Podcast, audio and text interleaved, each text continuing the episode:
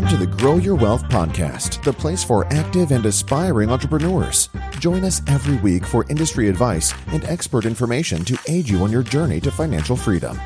Now, from your hosts, Anna Swartz Lopez and Vernon Williams. Hello, everybody, and thanks for joining us on the Grow Your Wealth podcast. I am Anna Swartz Lopez with Maestro Capital Solutions. And this is Vernon Williams with Brighton, Brighton Financial and Insurance Services. And today we are going to continue our series uh, that gives an overview of types of business financing available. So we have talked about types of equity investments that are available, and we talked about at, we're starting to get into types of debt. We've talked about trade lines and we talked at great length about credit cards. So, today, uh, the first type of financing that I'd like to talk about is actually a HELOC, a home equity line of credit. So, a HELOC is secured by the equity in your home. So, our we've spoken previously about there's secured and there's unsecured debt. You know, what's the collateral? A HELOC, your home is the collateral. So with a HELOC, you make no payments and incur no interest until you actually use the money in the credit line, which is a benefit. However, um, the popularity of using HELOCs as a business financing tool has declined in recent years. And then we have COVID, and a lot of banks aren't even issuing HELOCs anymore. However, if you do have substantial equity in your home and you're confident that you're going to be able to repay the HELOC, it can be a good solution for your business financing needs. But you do need to be aware that borrowing money using your home equity is always risky because, of course, if you can't make the payments, you can lose your home. So, I mention this today, Vernon, because it is common and because it is, you know, it's an for many people with equity in their home, it's an easy way to access capital. Um, however, there's a lot of downsides to using to using a HELOC.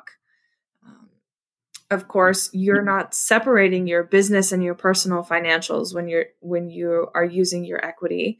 Uh, you're not separating your business um, from your home. You know, if your if your business takes a hit, let's say because there's a worldwide pandemic and there's shutdowns and you can't keep your business open if if you have sunk the value of your home into your business now you might be losing your home as well. So it's it's a very risky way to finance your business but i just mention it because it is common and i know that i have certainly talked with business owners who have preferred doing that because oh well the interest rate is so low. Um, but just be aware it's there are other risks associated with it. Right um, and, and, that's true the obvious one you just spoke about but maybe a, a more subtle one is that if you are planning uh, a business growth through a HELOC and all of a sudden that HELOC were to be curtailed or somehow uh, be removed, they no longer have access to that capital because I believe that that HELOCs can be stopped at any time by the lender. So a lender can say, okay, we don't want to do this anymore. Or they can close the credit line. And if that's what you were planning for, then you're essentially without new source of capital. Is that something that's also a, a concern or should be a concern? Well, that's also a possibility. And I would say it depends. Um, you know, in bad economic times, banks are more likely to do that. In good economic times, banks are not as likely to do that.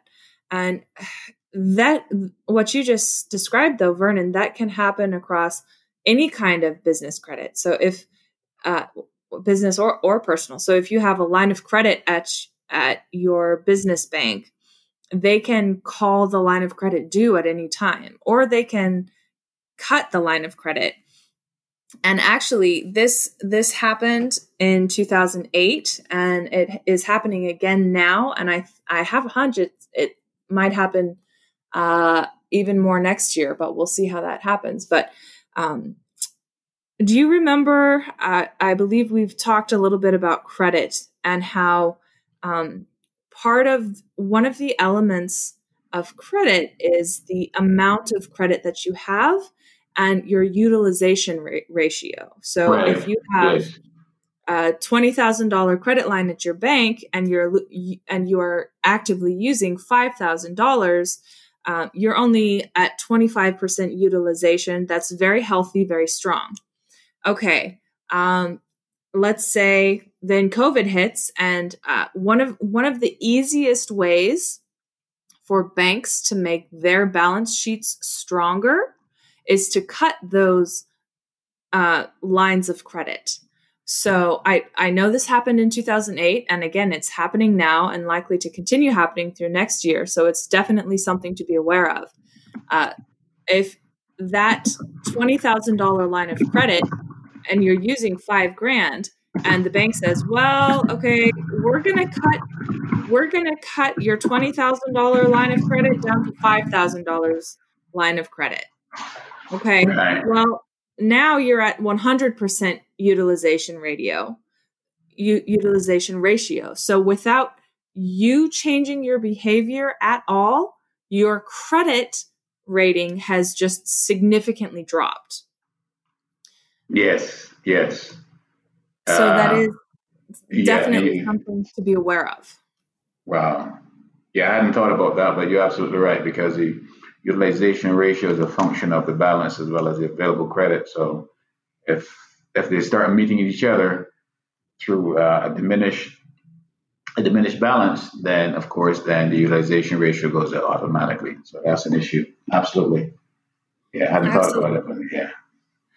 Yes, and and so continuing on to w- what you just mentioned, you know, now I'd all, like to talk about uns- an unsecured business line of credit. So, an unsecured business line of credit is similar to a HELOC, but with a couple of important differences. First of all, it's unsecured, which is different from a HELOC, which is secured by the equity in your home. Second, it's a business loan, while a HELOC is a personal loan. So there's no need to pledge collateral, which is just one of the factors that can make an unsecured business line of credit an ideal debt vehicle for a growing small business. So if if your business is growing, if you have a strong cash flow, and this is also an instance when strong personal credit will definitely help you get that business credit because you know, in a lot of situations, no matter what kind of debt you're getting, the lender is probably going to at least take a look at your personal credit. So you want to separate personal and business, but it, it's important to keep that personal credit strong as well. Right. I agree. I agree. So the way this works is that rather than fixed monthly payments that stay high, even when you've paid down most of the principal, like a like a term loan would be, an unsecured business line of credit can give you access of up to $100,000 or more with with no need to pay interest until you actually use the money.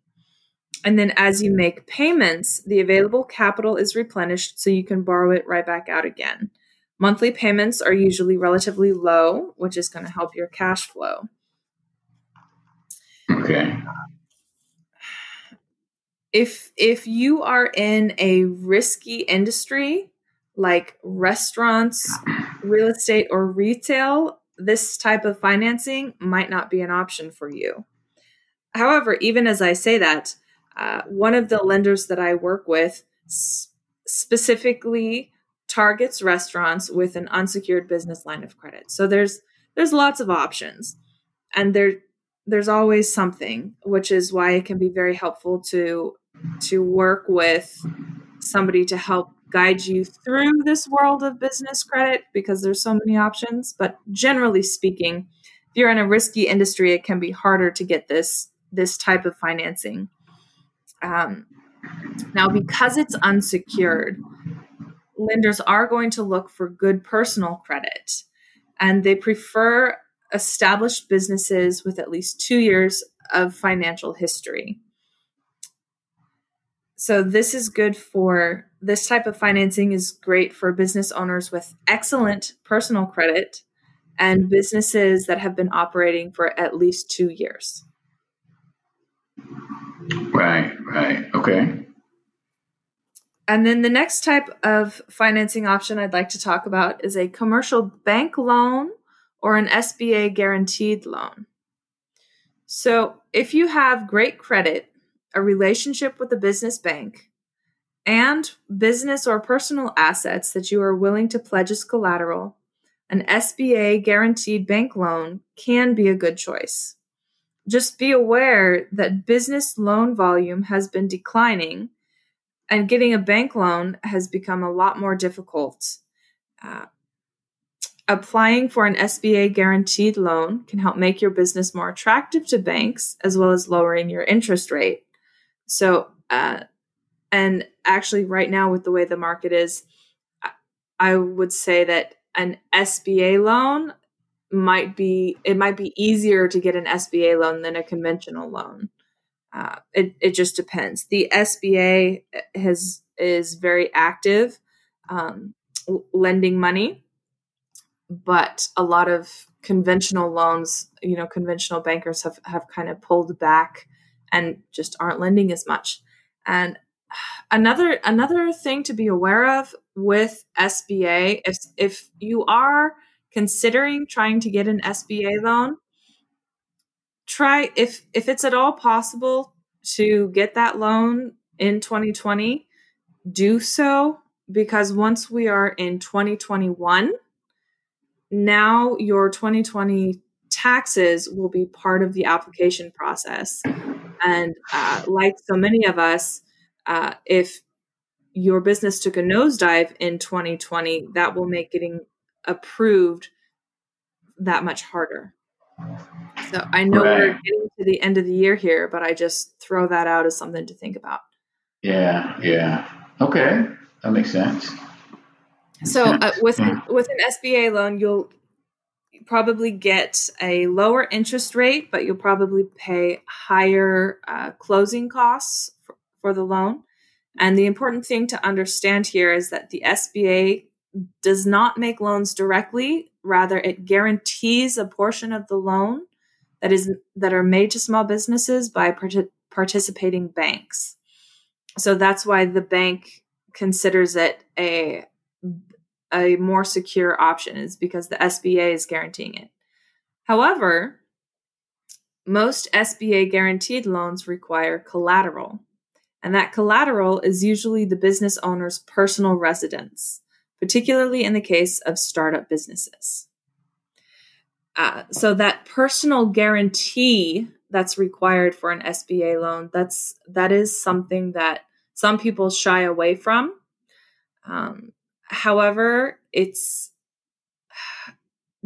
just speaking um, anecdotally. I have had bankers talk to me about how if a if your business goes under, they're usually not going to come after you personally unless there's something like fraud, like you intentionally defrauded the bank. So I I encounter a lot of resistance to that idea of a personal guarantee, but it's really the SBA wants to know are you personally committed to your business and are you willing to put skin in the game? Uh, so if you think about it that way, it that personal guarantee makes a little bit more sense. Right, I agree. Without um, if you always want to use other people's money and don't want to have any skin in the game, um, that it doesn't necessarily indicate a lack of commitment, but it doesn't show any commitment either. So that that's an issue, and uh, that that some people don't don't don't quite understand. I'm glad you raised that point. That's that's a good point. Sure. And this is good for this type of financing is best for businesses with a track record of success as well as very good credit. And also for business owners willing to put up collateral, including their homes. And if you're looking for $300,000 or more in financing, SBA might be a good option. If you're, you know, the SBA does make smaller loans, but um, actually a lot of SBA lenders have a minimum and a minimum loan amount that they will process, and that's usually three hundred or three hundred fifty thousand dollars. Okay, got it. Okay, and last for today, I would like to talk about cashing out or borrowing from retirement funds. So, if you have a retirement fund like a 401k, it is possible to tap that money for startup financing by cashing out or borrowing from your retirement fund using something called a rollover as business startup. And yes, that acronym spells ROB. ROBs work like this you incorporate your business and create a 401k plan for the startup. Then you transfer funds from your existing retirement account to the new company's retirement plan. Finally, you borrow the money from your new company's retirement plan to spend on business growth, and that's tax free. Now, ROBs can be a good option for some people. Uh, I know that they are extremely, extremely popular in the franchising space. And I've I've personally met people, and I know this is common. Uh, you know, you work 30, 40 years in a corporate job and you look to retire and you use your 401k to buy a franchise, and that's your retirement. I know that works for some people. However, this strategy is perhaps the riskiest of all the business financing strategies um, because something like 40% of businesses fail in the first year. And then also, about 80% of businesses fail within the first five years. So, when you use your retirement funds to build your business, you're risking your nest egg that you've worked so hard to grow. So, you really ha- need to have confidence that your business is a sure thing. Although, huh, we can start talking about if you use your retirement funds to buy a franchise that a business that will make you money and then you compare that with what can happen in a crazy year when the market tanks like 2020 you know that it might not seem as risky but i do want to point out that the legal maneuvering you have to go through to get this done is very particular. And if you make a misstep, then you're going to get taxed on all of your money and penalized. You can get penalized as well. And uh, this, like I said, I know this method is popular in the franchising space. Um, but there are some drawbacks to it because it's it's a very complicated process and you have to do it exactly right. Right. Uh, uh, so i was just thinking that um, tell me if i'm wrong here but i was thinking that if, if one were to use let's say a heloc as you mentioned in your previous example uh, or some other type of collateralized debt uh, and to the extent that your business were to fail god forbid and you had to declare bankruptcy now most of the time i think that your retirement uh, your retirement accounts are protected from bankruptcy. Everything else is on the, is on the table, but your retirement accounts are not subject to the bankruptcy laws. Uh, so, which means that those uh, 401ks and so forth that you mentioned or that you've created are protected. But if you were to use that 401k to uh, to support your business, then all of a sudden all of your assets are are, are now at risk. So, in addition to that's that's true, true as well. That's a good point. Yeah. So, if you use your house and your house were to be foreclosed upon because you couldn't make the payment, then at least you got your retirement account. And if you had to declare bankruptcy, but if you put that on the table by using it for other business uh, uh activities, then you're totally taking it uh, a, a, a, new level of risk. Yeah. You know, though, you could also flip that on its head and say if you if you want to want to start a franchise and you drain your retirement accounts to start your franchise and your franchise goes under, but you have equity in your house, you know, if your business folds, at least you've still got your house. True, uh, and and most of the time, the the problem with the house and not the well, I can see a big issue, but I think the, the problem with having the money, uh, having the 401k, or not having a house as opposed to 401k is liquidity. So if you have a, a, nice, beautiful house, but you can't support it because you're cash poor, and you have some issues. You can't, you know, can't support it because there's no cash. Whereas if you have the 401k, you could it is liquid to some extent. You could go rent a place and you still have some money to buy food and those kind of things. Um, but in a down market, is presupposing that you were you had a nice piece of property, that property value would decline um, because you you know because it,